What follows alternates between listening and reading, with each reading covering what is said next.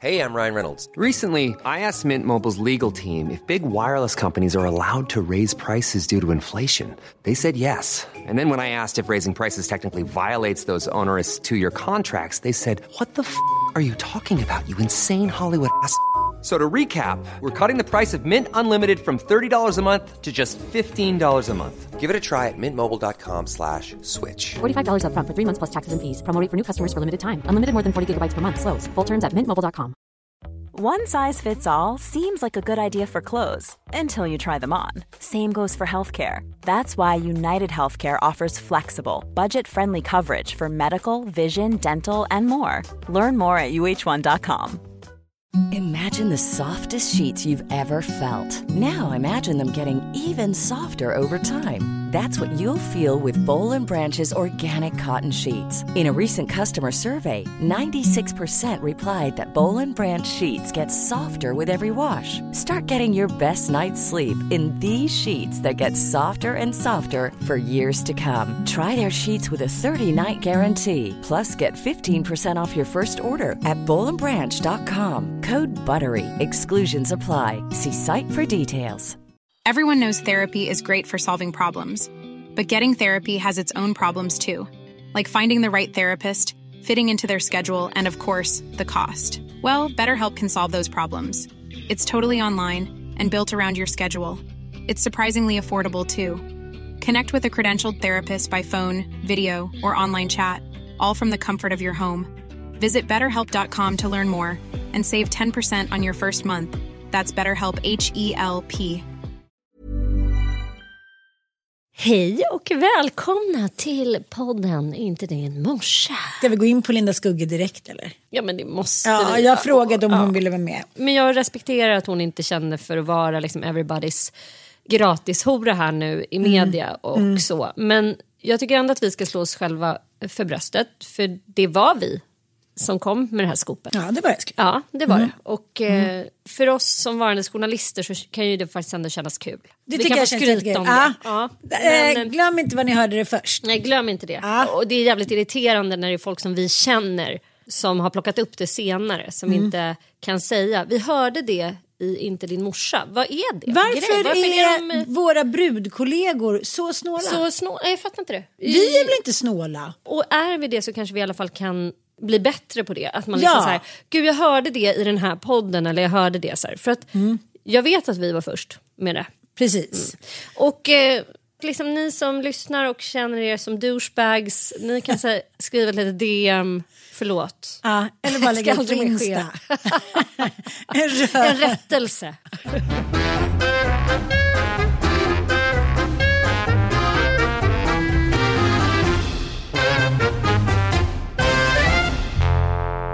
Nej, men vi drar lite snabbt då. Vår historia med Linda Skugge börjar ju way back med den här poddens begynnelse. Vi älskar henne. Vi var med under hennes glansdagar på 90-talet. Hon är själva anledningen till att Hon hade jag... mig på utelistan på Expressen Fredag, den var ju hård. Men hon... eh, Vi älskar henne ändå. Ja, och hon var ju liksom mästerlig krönikör i Expressen Fredag. Det var där hon plockades upp och blev liksom, ja jag vet inte, det var någonting som Sverige aldrig hade skådat. En ung, arg, rolig tjej som typ satte folk på in och utelistor och var helt skoningslös i hur hon skrev ner folk och skrev upp folk. Och eh, det som jag tyckte var härligt också med, med henne och hennes, eh, ja, de var ju ett radarpar kan man väl säga, Jonna Berg som nu är chefredaktör för eh, Damernas. De var ju heller inte barn av sin tid, vare sig utseendemässigt eller liksom duktig flicka-mässigt. Utan eh, de, de gick mot strömmen och fick med sig väldigt många i motvalls liksom, strömmen. Men eh, som Margot Atladottir eh, sa idag i eh, Morgonpasset i P3 för nu ska vi ju credda andra kvinnor. Jag tycker hon är grym, det har jag sagt förut. Eh, det hon sa att det som är så spännande med Linda Skugge är att man vet aldrig vad man har henne. Det kan vara så att hon tycker så ena dagen och nästa dag tycker hon inte alls så längre. Och, Hon ändrar sig. Hon ta- Det här har vi pratat om tidigare i podden. Att man har faktiskt rätt att Mm. ändra sig. Och det har hon gjort många gånger. Hon gick ju i bräschen och blev ju någon typ av förgrundsgestalt för eh, så här, m- 90-tals och millenniefeminismen. Mm. De skrev Fittstim. Sen hände ju någonting när Linda fick barn och inte var ung och arg och liksom en sån där eh, lovande up and coming tjej. Hon fick ju barn, flyttade till Sollentuna. Och Rathaus. Ja, i radhus och skulle bli liksom någon typ av så här mamamorsa. Mm. Och där kan man väl säga att den eran i hennes liv gick ju inte så bra. Nej, men nu för inte så länge sedan så skrev hon ju också en krönika om att allt var fejk. Det var hennes mamma som gjorde matlådor, det var hennes Ja, pappa som var ute och tog bilder i roligt. skogen. Ja. Jag, Hon eh, bloggade någonstans. Var var hon bloggade? hon bloggar på Amelia också. Hon gjorde det då? Ja, jag tror hon, eh, hon skriver för dem fortfarande. Hon startade också ett förlag. Precis. Eh, Vulkan. Där, ja, Vulkanförlag Mm. där man kunde ge ut sin egen litteratur och jobbade ju hårt med det och var liksom entreprenör. Vilket på den tiden alla var så här, va? Var inte hon liksom vänsterbrud? Så Mm. bara, nej, hon är ju så här liberal. Man kunde liksom inte placera Nej, Hon Linda startade en. PR-byrå. Det gjorde hon också. Ja, Ja, ja. Hon Men- ville casha in, hon ville börja tjäna Ja. pengar. Hon ville liksom... Liksom, varför ska jag slita ut mig själv Mm. när jag inte får någonting tillbaka? Och eh, jag tror att det är väl därför också så väldigt många trots allt håller ihop i kärnfamiljen för att så här, blir det bättre av eh, att sitta och knega ihjäl sig och bo i en tvåa och ha sura barn för att man inte har råd att åka på semester och en snubbe som har behållit huset och cashat in och har någon ny brud. Blev det bättre? Mm. Blev jag gladare? Jag kanske blev eh, friare. Men, men så här, i livet som jag har insett nu, som, när man väger allting mot varandra. Jag har alltid trott så här, det är passionen, det är kärleken, det ska spraka. Men sen så när jag åkte Vasaloppet, eller jag cyklade Vasaloppet i lördags, så var jag så här, det är så konstigt i kroppen när man har gjort någonting flera gånger fast i en helt annan kontext. I det här fallet då kanske 20 minusgrader, eh, snö och liksom eh, ja, men bakhala skidor och hit och dit. Och så, plötsligt så cyklade jag. Det är intressant med kroppsminne för jag vet ju att jag har eh, liksom stakat mig upp de där jävla Evertsbergsbackarna som är fem kilometer och typ hatat varenda litet eh, spat håller jag säga. Men då var det så, jag visste ju det och det var lika vidrigt när jag cyklade men jag hade gjort det innan och nu var det en ny miljö då var det mer attraktivt, förstår du vad jag menar? Då tänkte jag så här, gud om jag inte kunde tänka lite på relationer i fortsättningen som trippen i Vasaloppet. Jag testar ett annat fordon. jag testar ett annat fordon. Nu rider jag vidare på en annan cykel. Nej men om jag kunde vilat lite mer i så här, ja nu är det sommar och då är vi på gång liksom. Då kanske vi kan eh, pippa loss eller dricka rosé och vara glada och så här, vara vi två. Och sen eh, blir det höst och då kanske vi går in lite i det och sen kommer vind. Att man kan vila i att bara för att en annan människa inte ett är som en själv på gång hela tiden, två går ner i olika faser så betyder det inte att man ska bli övergiven eller mindre älskad. Och det är min eviga trigger och delvis din också att det är så här anknytningsskiten, knyt ihop mig bara. Knyt, knyt fast mig Ja, bara. knyt fast mig i någon liten stege. Men du, mm, nu får vi iväg Ja, förlåt, här. förlåt, Nej, det, förlåt. Vi, vi älskar det. Eh, Det jag är ett menar är- Men, men för att knyta det här till Linda Skugge Mm. så kan man väl konstatera att hon verkligen har åkt liksom det här loppet, Vasaloppet istället för livet på olika fordon och på olika sätt. Och som Margret Atladottir men också faktiskt Åsa Lindeborg skrev ju också, alla har liksom reagerat på eh, Ja, att hon, hennes Onlyfans-konto liksom, och att hon har valt en ganska eh, kontroversiell väg här nu för sin framtida eh, överlevnad. Eh, det vill säga sälja, sälja bilder och pornografiskt material på Onlyfans. Och alla har någonting att säga om det. Men Åsa Linderborg skrev det också som ju har varit i den här branschen och eh, sett henne som en kollega i så många år. att det är någonting med henne som alltid har funnits där och det är faktiskt att hon är exhibitionist. Ja, gud ja. Hon gillar att höras och synas. Och många av hennes provokationer handlar om att hon liksom bara hej jag vill ha strålkastaren på mig nu. Och hon är mästerlig på det. Och hon är så järv och modig. För hon skiter fullständigt i om hon kanske gör illa någon på vägen eller om någon ser henne som besvärlig eller bråkig och sådär.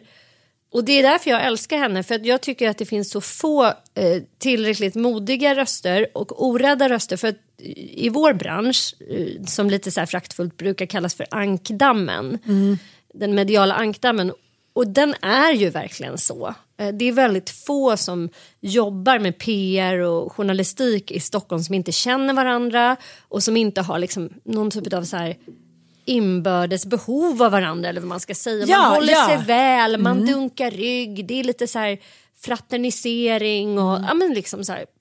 Så. Du får det av mig så får jag så det får av du dig. och så skriver du det om Ja. den och så kanske du ger mig ett jobb. Det är inget uttalat, Ja, det bara är- pågår. Ja, det, på- så har det Som alltid i pågått. krogbranschen, Ja. som i alla branscher i alla branscher. Men Så- det här är ju mer tydligt eftersom det syns utåt. Så Ja, säga. och det blir också väldigt tydligt eftersom journalister ska vara oberoende. Alltså vi ska inte bry oss om att liksom, oj det där var en kompis som och så vidare. Eh, och det har ju också så här, svensk media blivit kritiserade för och ja, det ligger någonting i det. Men det finns ju vissa röster som är liksom helt fria från det där. Hon har aldrig varit en del av, av det här etablissemanget eller vad man ska säga. Hon skulle lika gärna kunna skriva liksom att hennes chef är ful Ja, och ja. äcklig. Bara för att hon känner för det. Typ. Och det, för det älskar man henne. Så krönikorna, eh, uppmärksamhetstörsten, kameleontpersonligheten, allt det där är ju jätte så här, sexigt och roligt och, och underhållande. Men sen finns ju en annan del av Lin- Linda Skugge som vi har lyft mycket i podden och det är ju framförallt att hon är en sån jävla skribent. Och eh, det, det är ganska få så pennor som jag känner så här enorm beundran inför. Att jag känner så här, varje gång Linda har skrivit någonting så blir jag så här, wow, alltså jag känner vördnad inför hennes hantverk. Men det är också för att hon är helt oberäknelig. Ja, hon är helt oberäknelig och hon är, hon är jättemodig och hon är sann. Jag upplever Ja. henne så i alla fall. Sen känner inte jag henne personligen. Det kanske, allt det här är ju bara upplevelser och eh, liksom en analys av henne från my point of view. Liksom. Men det är också Jo, det men- att hon, hon var ju som en så här cool stora syrra också för mig. För jag är ju yngre än vad hon är. Det som är då att alla har ju tagit ställning för eller emot då Linda Skugge. Eh, om de tycker att det här är rätt eller fel. Jag har ju fått DM från killar som tycker så här. Du som ändå verkar vara en smart tjej men att du försvarar Linda Skugge i det här. Han bara, nej men gäsp, gäsp. Nu har jag fortfarande inte gått in och tittat på Lindas, eh, vad är det hon lägger upp, har du sett eller? Jag har inte sett, men eh, eh, Olga har gjort. Ja. Och det är verkligen pornogra pornografiskt material. Ja. Eh, så att man vet det om man går in där att man liksom, eh, om man nu skulle subscriba där. Men jag menar hon är ju fine med det. Men vi har ju fått lite reaktioner från följare som tycker att det är problematiskt att vi inte har en djupare diskussion om Onlyfans existens överhuvudtaget och att vi på något sätt att vi liksom lät som att vi var förda bakom ljuset och, och la fram det som att Onlyfans var liksom en oproblematisk eh, nej men sociala medier-aktör där man bara typ kan ha en betalvägg. Toppen! Men, men det är ju ett faktum att det är väldigt många som ägnar sig åt förtäckt prostitution på de här sajterna så att man Raggar upp kunder. raggar upp Ja. kunder och att eh, många då som arbetar med prostitution ser ju att Onlyfans är också så en väg in i det. Ja. Att du tänjer på dina egna gränser, att sälja nakenbilder på sig själv därifrån till att faktiskt möta upp en kund som, som har då skapat relation till genom den här sajten. Blir liksom, steget blir inte så långt Nej. till eh, prostitution. Det kan jag förstå. Ja, och det här är ju faktiskt en sjukt intressant filosofisk diskussion också. Liksom, vad har man rätt att göra med sin egen kropp? Och det är rätt märkligt i Sverige att vi har bestämt oss för att prostitution är olagligt. Det är olagligt att köpa sex, ska vi ha sagt, inte att sälja. Men samtidigt så förekommer ju den här typen av alltså så här väldigt lättklädda sexualiserade bilder i extremt mycket högre utsträckning än när vi var barn. Alltså det vi Ja. ser idag på Instagram med så här thongs, typ, alltså Britney Spears sista video där hon juckar med en eh, strippstång som hon nyligen har beställt. Man, alltså, det skulle faktiskt inte ha existerat eh, när vi var barn. Nej, jag Att vet. en För- för- popstjärna Får jag bara så, lägga en liksom. Mm. liten brasklapp där? När du tittar på eh, Britneys liksom, filmer, nu verkar det som att det är slut med killen också, eller också har börjat bråk. Mm. Det som jag ändå kan tycka är den, den liksom den tydliga skillnaden mellan henne och Linda Skugge det är att när man tittar på de här filmerna på Britney Spears då är det någonting som inte känns bra. Det är inte en frisk människa som står där i sina så här minikini-kläder utan det är exakt samma lilla dans, titta in i kameran och man förstår liksom inte riktigt vad det ska leda till. Jag tycker Linda framförallt Skugge- att hon ser påverkad ut. Ja, hon ser ut som att hon går på någon form av eh, liksom, Substans. precis. Det känns som att smyg tittar på någon som är sjuk eller full. Jag håller helt med. Ja, och så känner inte jag för Linda Skugge. Det är en 50 50-årig kvinna med tre barn som uttalat sig så här, jag, eh, jag gör det här för att casha in. Jag måste göra det för att överleva. Dessutom så har hon varit eh, väldigt tydlig med att hon tycker om det. Alltså hon har ju uttalat sig och, och faktiskt skrivit till oss om BDSM och att hon har gått in liksom i undersökandet av sin egen sexualitet via den här eh, vad ska man säga, subkulturen. Och att hon älskar det. Och att hon har liksom fått så mycket glädje av det. Och därifrån då till att ta konstnärliga, som hon tycker i alla fall, bilder av sig själv och filmer av sig själv. Där hon är i någon typ av BDSM-karaktär och eh, ja, det är lite som sagt, det här får man ju gå in och titta på själv. Inga spoiler alerts här men det Nej. verkar ju vara personer som hon har lärt känna i den världen så att säga. Och hon eh, står ju helt bakom det. Vi vet ju inte, så här är det ju med henne att hon skulle lika gärna om fem år kunna ha ändrat sig och tycka att det här var en galen tid i mitt liv. Och, Om fem veckor skulle hon det. Men det är Mm. som hon skriver, jag har ju ändå sex på hög nivå. Jag kan lika gärna visa, Visa. upp det ungefär. Ja, hon har ju också outade ju precis att hon, hon går igång på, eh, det var någonting som hon skrev i en krönika, eh, eller om det var en Instagram-uppdatering, att hon gillar voyeurism. Alltså hon, hon går igång på det. Och sex med främling är någonting som hon tycker är kul. Men jag tycker att det här är så svårt. För dels får jag känslan av när man själv har blivit utsatt för liksom någon sexuell eh, ja, klammer eller någonting när man var yngre. Och så i början så tyckte man att det var lite så kul när man skulle berätta det för att man, man, man var för liten och för ung för att identifiera att det var så fel. Och det satte ändå igång känslor i kroppen så man var lite så här Och sen när någon började konfrontera sig, men hur känns det då Ann? Vad hände? Vad gjorde han då? Då kan det ha gått eh, en dag eller ett eller tio år så föll hela, den där känslan av att det var lite härligt och lite flykt och lite tokigt liksom. Och det, det är det som gör att jag inte bara så jublar som Lisa Magnusson på DN som är så här, det piggar upp. Och likadant liksom Linnea på P3, så här, men det, här, är- det här är roligt. Det är liksom, fan, det här är det roligaste som har hänt eh, liksom, hela den här kåren, kulturkåren på länge. Jag tänker att överlag människor som kritiserar kvinnor som väljer då annorlunda sätt att försörja sig på.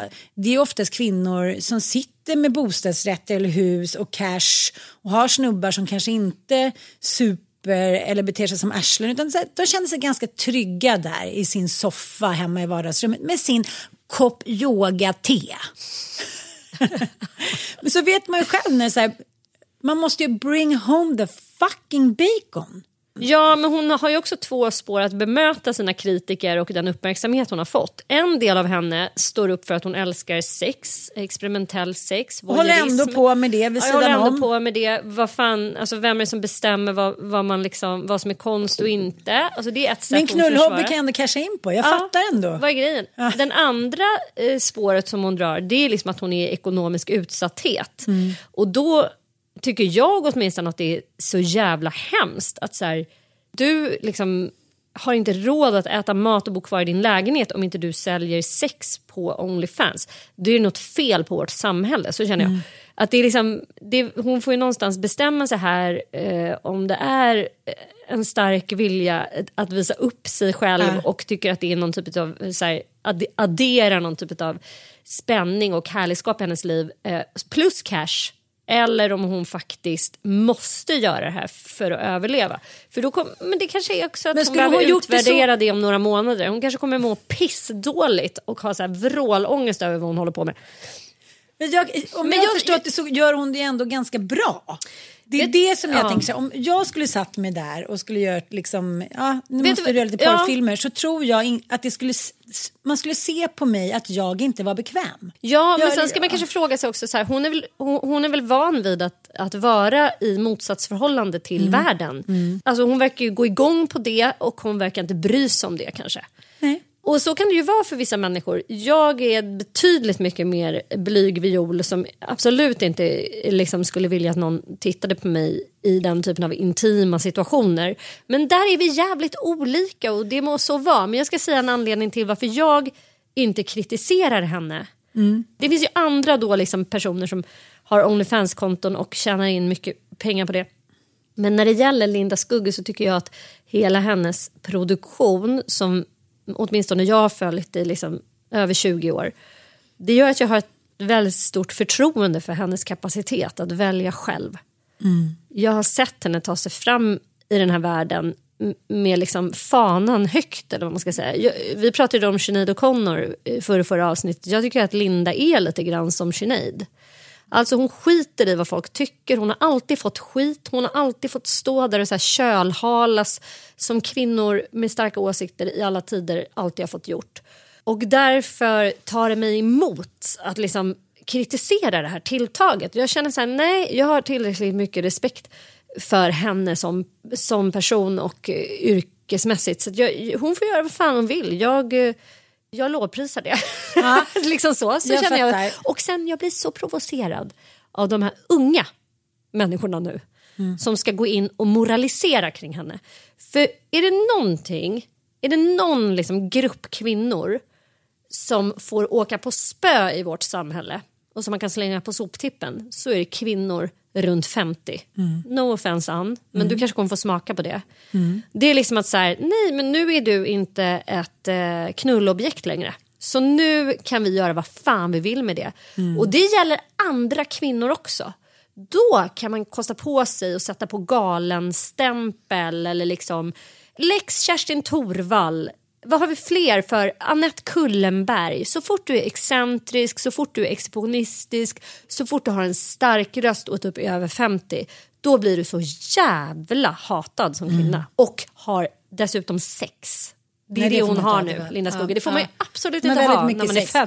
Det är så provocerande. Hon har ju mer sex och njuter mer av Mm. sex än vad någon av de här unga människorna har. Det får man inte säga. Man ska vara tacksam om någon ens slänger ett getöga på en. Ja, och hon använder sitt sexuella kapital Mm. Som de yngre kvinnorna har lärt sig att det är det de har Mm. som inte de äldre har. Och hon gör också i liksom helt omvänd ordning. för, för det var, var ingen som tittade på henne på det sättet när hon var 20. På ett sätt tycker jag att det är en revansch. Sen måste jag säga Onlyfans, jag hatar sexindustrin, jag tycker den är äcklig. De tar 20 procent, de där gubbarna som äger Onlyfans. Andrew Tate använder den här jävla plattformen för att liksom... Den är pissdålig. Kan Den är pissdålig. bara... Ha en egen plattform Linda. egen... Ja, verkligen. Only Alltså tjäna alla pengar själv. Only ants. Ja, eller bara swisha och så... Liksom. Ja, Ja. Det, det, är liksom, det är plattformen i sig som jag blir äcklad av. Och jag blir äcklad av att Linda Skugge måste stå där för att casha in. Vare sig hon älskar eller inte. Eller Att står vårt för samhälle inte kan betala henne. det. Ja, för att skriva litteratur Ja, kan vi, kan vi starta en insamling? Men sen kanske hon vill Hon göra det ändå. vill Men då ändå. kan de väl göra det på egen plattform. Det är så här, fuck Onlyfans. Och sen eh, som jag säger så här, do your thing. Jag tror så här, det är inte Linda Skugge som kommer få generationen liksom plus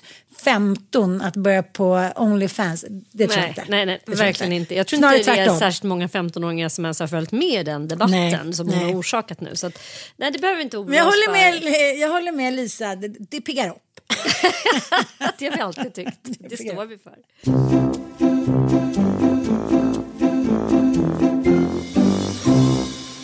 När fan blir gammal är ju liksom ett uttryck och det, det är väl liksom lite det man kan sälla den här berättelsen om Linda Skugge till också. Men jag tänker också, eh, som så många andra, på vår kära Anders Övergård här nu. När fan blir gammal alltså. Ja. Vad hände? Nej, men jag trodde det var ett aprilskämt så kom jag på nej det är inte april det är augusti. Jag har ju gjort, eh, vad heter den, Alla mot alla med Mm. honom och eh, jag menar, även om man är, eventuellt är kleptoman nu är han ju dömd för det men det, det kan ju vara så att han kommer överklaga och bli friad. Det kan vi aldrig svara på. Men han är ju faktiskt dömd så vi kan utgå Det var entrecôte-hetsen. det entrecote och ryggbiff, det var det. Eh, även om man är det så kan ju man vara urtrevlig. Jag hade jättetrevligt med honom när vi, när vi gjorde Alla mot alla. Men däremot så tänker jag så här att det är liksom sån otrolig riskbenägenhet från hans sida. Jag tänker först den här Robinson-incidenten liksom när han... Och sen nu det här att det är så här, det är någonting i, i det- här risktagandet som jag... Ja, jag får så svindel av det. Jag fattar. Får inte du det? Jo men det Så som hände? Robinson man var fan, ju... Du vet ju att du har ögonen på dig. Du vet ju att du liksom... Är det inte någonting... Jag kan fatta när man är så 25 och tror att man är odödlig. Men när man har tagit några smällar. Mm. Borde man inte vara liksom lite räddare om sig själv då? Eller jag vet inte. Men jag vet inte, det, jag läser ju den här Haja ADHD just nu. Mm. Eh, och den slår ju eh, tydligt fast att så här, eh, människor som har ADHD eh, utvecklas ju, men blir, ja, men de är ju så här, i åldersmässigt 30 till 40 procent efter Ja, om du då anses, om du i din fysiska ålder är 40 då Mm. är du då ja, men mellan 20, 24 och 28 då, eller någonting om du har ADHD. Mhm. Hjärnmässigt så att säga då. då. Mm. Så att liksom, dels hamnar man efter och dels är det som många av forskarna pratar om slukhålen. Mm. Där att man är så otroligt mycket i nuet. Mm. Så att man kan inte förstå konsekvenser. Och det spelar liksom ingen roll om man är 20 eller 60.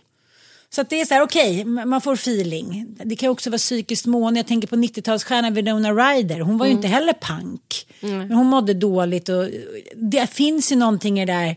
Jag kommer klara det här. Jag står utanför, ingen ser mig. Det är ju kickdrivet. Alltså att gå in i en butik, att liksom... Eh, ja, jag, jag Men när man har så mycket att beteendet. förlora Ja. så förstår inte jag heller riktigt. Nej, det är det. Liksom, det är, för mig är det väldigt självdestruktivt. Och, och det är klart att, att en eventuell ADHD-diagnos hos honom... Eh, Ja, det har han väl inte stuckit under men, det, men han har väl aldrig varit offentlig med det?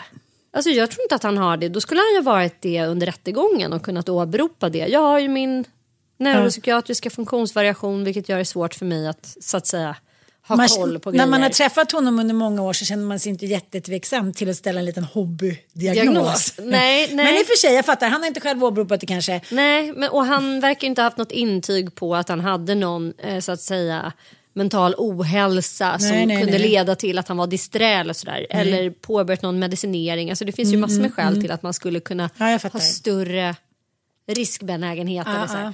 Men Nej, vad det säger han själv då? Jag, jag Nej, mådde- han menar ju bara Jag att det mådde här så är så här- dåligt av det där så jag orkade nästan inte följa det. Nej, men vi, eh, vi kan ju lyssna lite grann på vad han själv säger. Ha? Och, och vid det här tillfället, som jag förstod dig, så, så, så menar du att du har hört ett blipp på var och en av varorna. Var det så jag uppfattade Ja, det? Alltså- absolut. Jag var helt eh, övertygad om det. Det var därför jag också blev väldigt förvånad när jag blev tagen och de ville titta i påsen och jag säger självklart. Eh, kan det finnas något skäl till att varorna ändå inte har registrerats som du kan tänka på? Alltså, ja, alltså tro mig, jag har tänkt på det här och eh, funderat. Eh, men eh, jag har ju, alltså jag är ju en offentlig person. Jag skulle aldrig stjäla i hela mitt liv. Jag vet precis vad det innebär. Jag eh, eh, skulle inte utsätta mig själv eller min familj för det här överhuvudtaget. Så att eh, jag blir väldigt, väldigt förvånad att inte allt är registrerat. Men han hävdar ju bara att det här är ett misstag. Jaha? Ja. Det men, var- men det problematiska... Entrecôte hoppade på honom. Ja, men, nej, men att han liksom var stressad inne i butiken. Och han tyckte att han blippade, men han blippade bara vissa köttbitar och vissa blev inte blippade. Ah, det var den där blipp Men, förklaringsmodellen. Ja, problemet är ju att väktaren som är då civilklädd, de har ju då tydligen alltså civilklädda spanare inne på ICA Maxi. Det kan vara roligt att veta. alltid fortsätta, jag ska alltid blippa rätt från och med. Nej men du vet, de eh, hade ju haft span på honom länge. Butikschefen på ICA Maxi har ju alltså i, han, han uttalar sig och säger att i år har han jäckat oss. Va? Ja, så det här är liksom en, och han har tidigare då åkt fast i en sån här scanning. Alltså när man själv eh, tjänar, alltså på ICA är en butik där du kan gå med en sån här blipp. Och så är det ju inte på alla självskanningsbutiker. Utan Alldeles för avancerat för mig, alldeles avancerat för mig. Och grejen är den att jag själv har ju handlat på ICA Maxi och blivit uttagen i kontroller två gånger. Mhm. En gång på ICA Maxi i Flämpan och en gång på ICA Maxi i Nynäshamn. Du ser inte trovärdig ut eller pålitlig.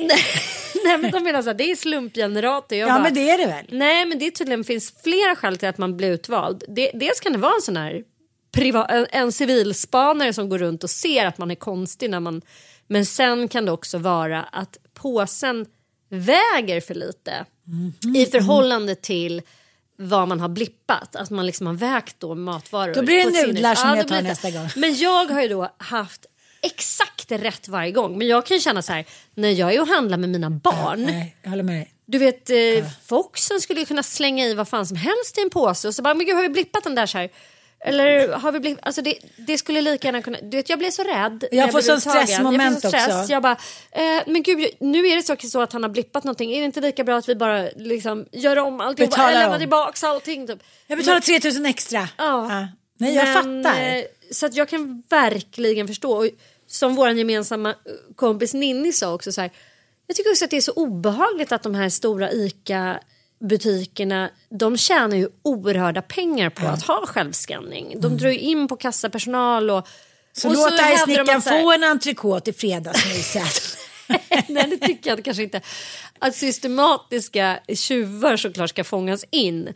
Men vad fan att, att liksom inte det själva priset man får betala om man byter ut varenda jävla kassörska mot att man själv ska göra jobbet så kanske liksom lite svinn i det man får betala. I don't know. Ja, jag det här vet ska inte vara ett superproblem med köttstölder. Ja, det, Det är det är ju helt bisarrt. köttstölderna. Jag säger så här, Köttet. jag bara stjäl något sexigt. Jäcka. Kondom. Nej, men så här, kött, man bara, eller lax. Vilken kändis var det som snodde lax? Var det någon som snodde lax? Ja, det var en stor laxgrojare.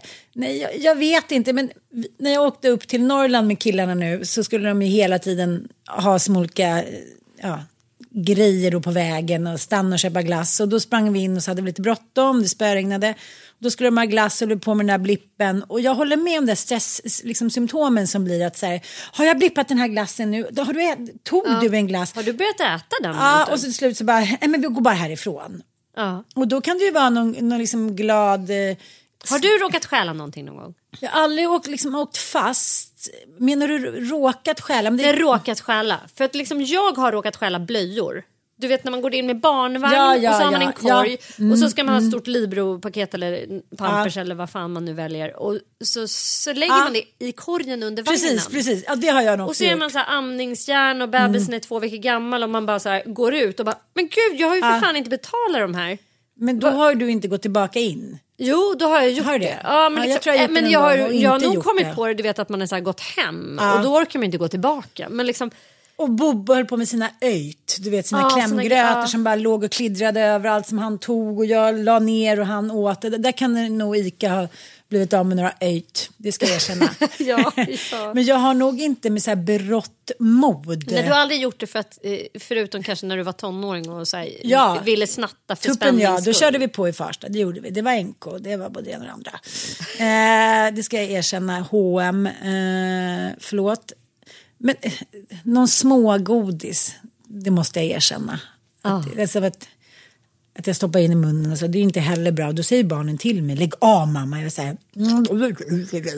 eh, men inte så här att jag har tagit mig en liksom... Aldrig så här, gud jag har inga pengar, jag måste typ stjäla.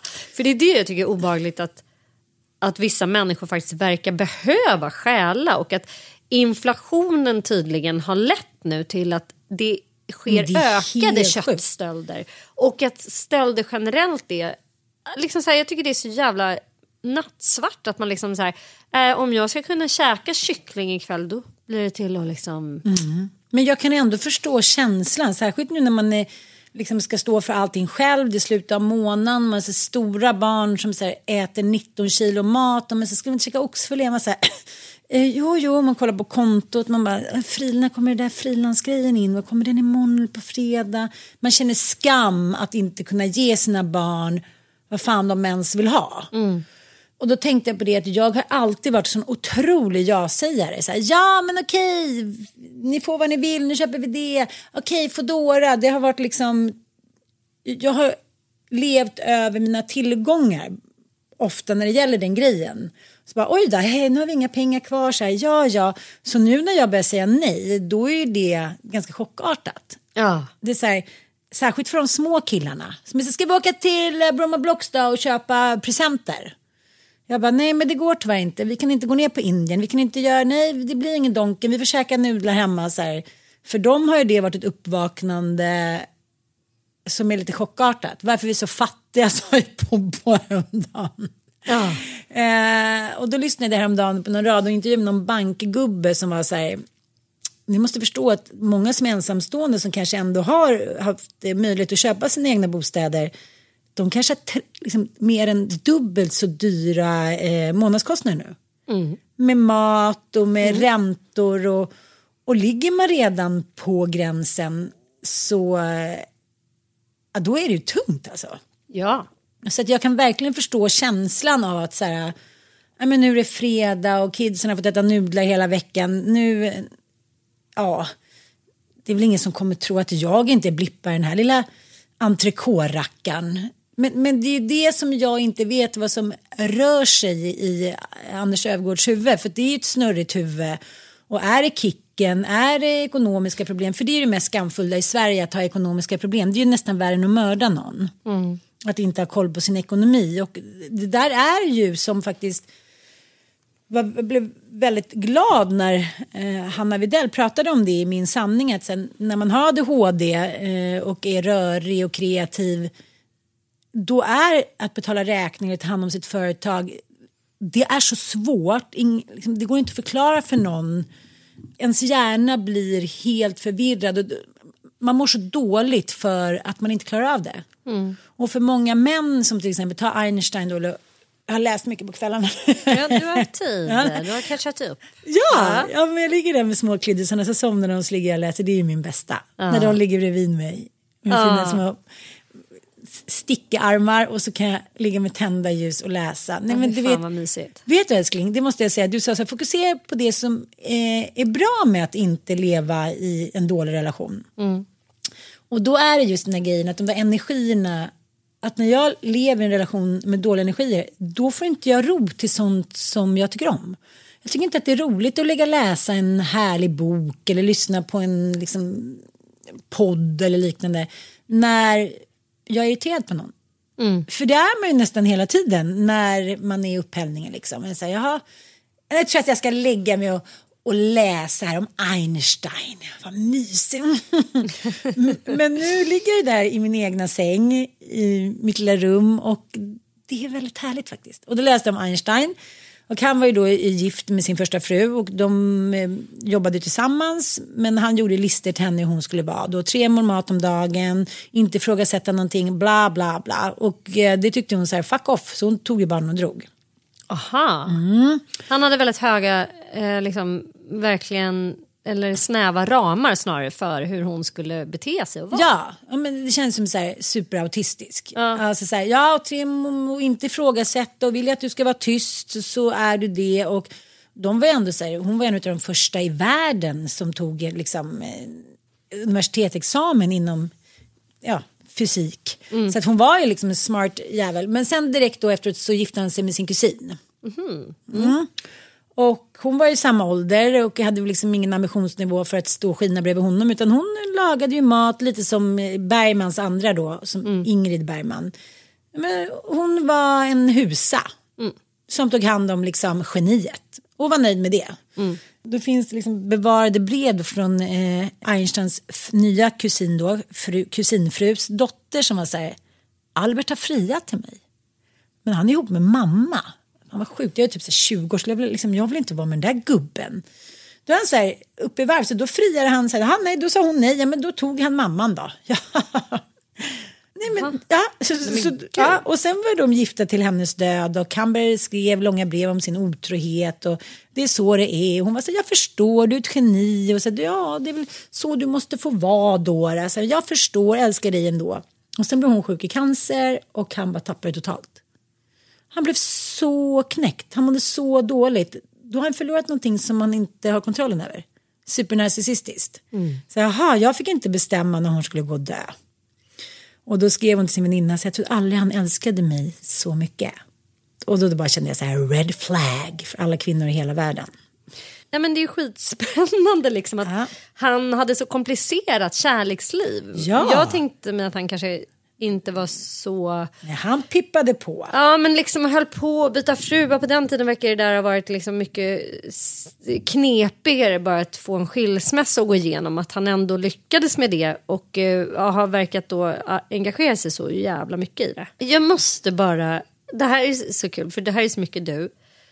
Men liksom varför bestämmer du för att liksom superfokusera min ADHD-hjärna på kvällskvisten på Einstein? Vad var det som, som förde dig in på Einstein-temat här? Vad var det du ville veta om honom så mycket? Nej men alltid Vad var när det jag... så omotståndligt att googla honom och liksom läsa in det på hans också kärleksliv? Nej, Vad- vad är det som inte... händer där? Nej, men jag vet, så jag, jag vet inte om det handlar om att jag vill... Dels är jag fascinerad av honom för att jag tycker... Du är postumt kär i honom. Nej, det är andra Waldeln, Waldeln, som jag är kär i just nu. Nej, men jag, jag, jag har, det är någonting med honom som jäckar mig. Men jag tror också att det handlar kanske lite om undermedvetet att jag vill... Eh, jag vill ge de här kvinnorna den uppmärksamhet de förtjänar postum. kan det vara det? För jag, jag frågar mig själv lite det här också. Kommer du ihåg att vi skrev ett programförslag som heter Kvinnorna bakom? Ja, det måste vi plocka upp Mm. Ja, igen. och liksom, vi kanske så bara för skojs skull skulle kunna ha det som ett stående inslag i, i podden.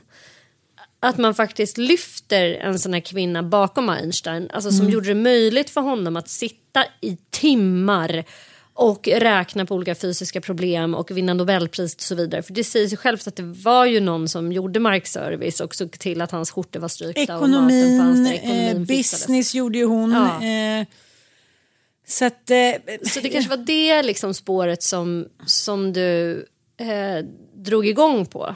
ja, Och jag menar det, det är den, kan jag säga, det symptomet eller vad man ska säga, det jag känner igen mig eh, när det gäller ADHD. Så är det ju den här hyperfokusen och att jag dels blir lätt distraherad men också blir så jävla jag måste börja googla saker direkt. Om jag sitter och kollar på Robinson och så är det någon människa där som börjar eh, liksom prata om att de bara har ätit kokos. Då måste jag omedelbart googla. Kan man överleva på kokos? Vilka näringsämnen finns det i det? Vad kan man få för näringsmedel? Liksom, det tar aldrig slut. Nej. Mitt intresse för att fördjupa mig på konstiga saker som egentligen har så här jag kan bli så trött på den egenskapen. Att så här, jag bara, men varför sitter jag och liksom Gör något kokos? viktigare. Gör något viktigt. Skriv det där smset. Skicka den där räkningen. Betala den där grejen. Svara på någonting. Alltså att jag, min hjärna bara så här, åker iväg på sidospår som den njuter något så hejdlöst Mm, över utan att det ens är viktigt för mig. det, nej, det är inte viktigt, men det är en besatthet där och då som man inte kan släppa. Nej, och sen bara nu har jag ägnat tre timmar åt att så här, googla eteriska ringblomsoljor. Man bara, vad, till vilken nytta? Till vilken nytta? Kommer det här generera några intäkter för mig? Svar nej. Och den här besattheten av att då på något sätt ge cred till historiens kvinnor är ju också extremt nedslående i ens egen tid av separation. För att de här kvinnorna som har lämnat, som har stått upp för sig själva och sagt hallå, jag var också med honom, jag forskade med honom, jag vill ha lite cred. De har ju blivit dumpade av de här genierna. Och sen dött lite utfattiga eller liksom deprimerade och bittra. Så, så det leder ju inte till att jag är så här, jag gjorde rätt. Du blir, det är inte självstärkande, det är inte Nej. self-love. Nej, det är du inte. ägnar åt. Det är men, här, men ja. jag vill ge dem jag ger dem deras self-love i graven. Det är något konstigt. Nu läste jag om en kvinna vars man och son hade dött. Hon var lärare 61 år tror jag. Det var ju någon tid där på eh, 18 och tidigt 1900-tal där folk åkte ner för eh, Niagarafallet i tunnel. Just det. Mm. det var så här, Så blev de superkända. Och så här, Många dog ju. av Så här- naturliga skäl va? Ja, Öltunna bara. Fett naturliga skäl. Ja, men det ligger också så här en timme och läser om någon lärarinna. Lyssna på någon podd. Som åkte dit, åkte ner i den här specialtunnan, överlevde, fick lite uppmärksamhet. Hennes agent tog stålarna eh, och tunnan, började knulla med någon yngre tjej. Det blev ingenting. Men de männen som gjorde det var så här. Det kanske är att jag vill ha kraft och bevisa motsatsen. Så här, nej, fuck it, ni ska inte vinna. I längden ska det jämnas ut. Jag vet inte. Det ska, och du letar bevis för att Ja. du kanske gör det liksom. Ja, tunnan. Ja. Vi ska ha en sån här kvinna i varje podd. Det var Ja men ska bra. vi? Mm. Om vi orkar eh, hålla det. Vi ska i alla fall försöka säger jag. Så att vi inte Mm. liksom går in i det här nedslående faktumet att vi misslyckas med någon. There's never been a faster or easier way to start your weight loss journey than with PlushCare. PlushCare accepts most insurance plans and gives you online access to board-certified physicians who can prescribe FDA-approved weight loss medications like Wigovi and Zepbound for those who qualify. Take charge of your health and speak with a board-certified physician about a weight loss plan that's right for you. Get started today at plushcare.com slash weight loss. That's plushcare.com slash weight loss. plushcare.com slash weight loss. One size fits all seemed like a good idea for clothes Nice dress. Uh, it's a it's a t-shirt. until you tried it on. Same goes for your healthcare. That's why United Healthcare offers a variety of flexible, budget friendly coverage for medical, vision, dental, and more. So, whether you're between jobs, coming off a parent's plan, or even missed open enrollment, you can find the plan that fits you best. Find out more about United Healthcare coverage at uh1.com. That's uh1.com.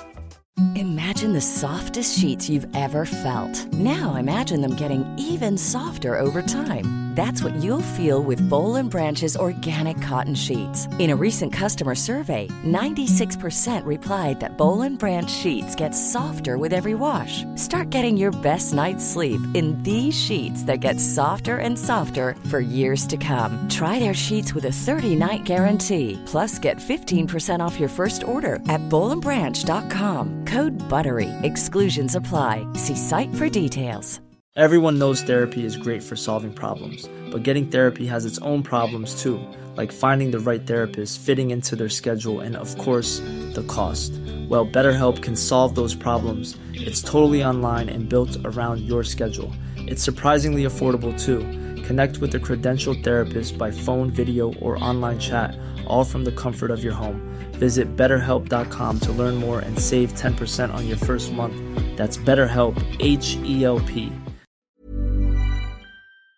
Någonting.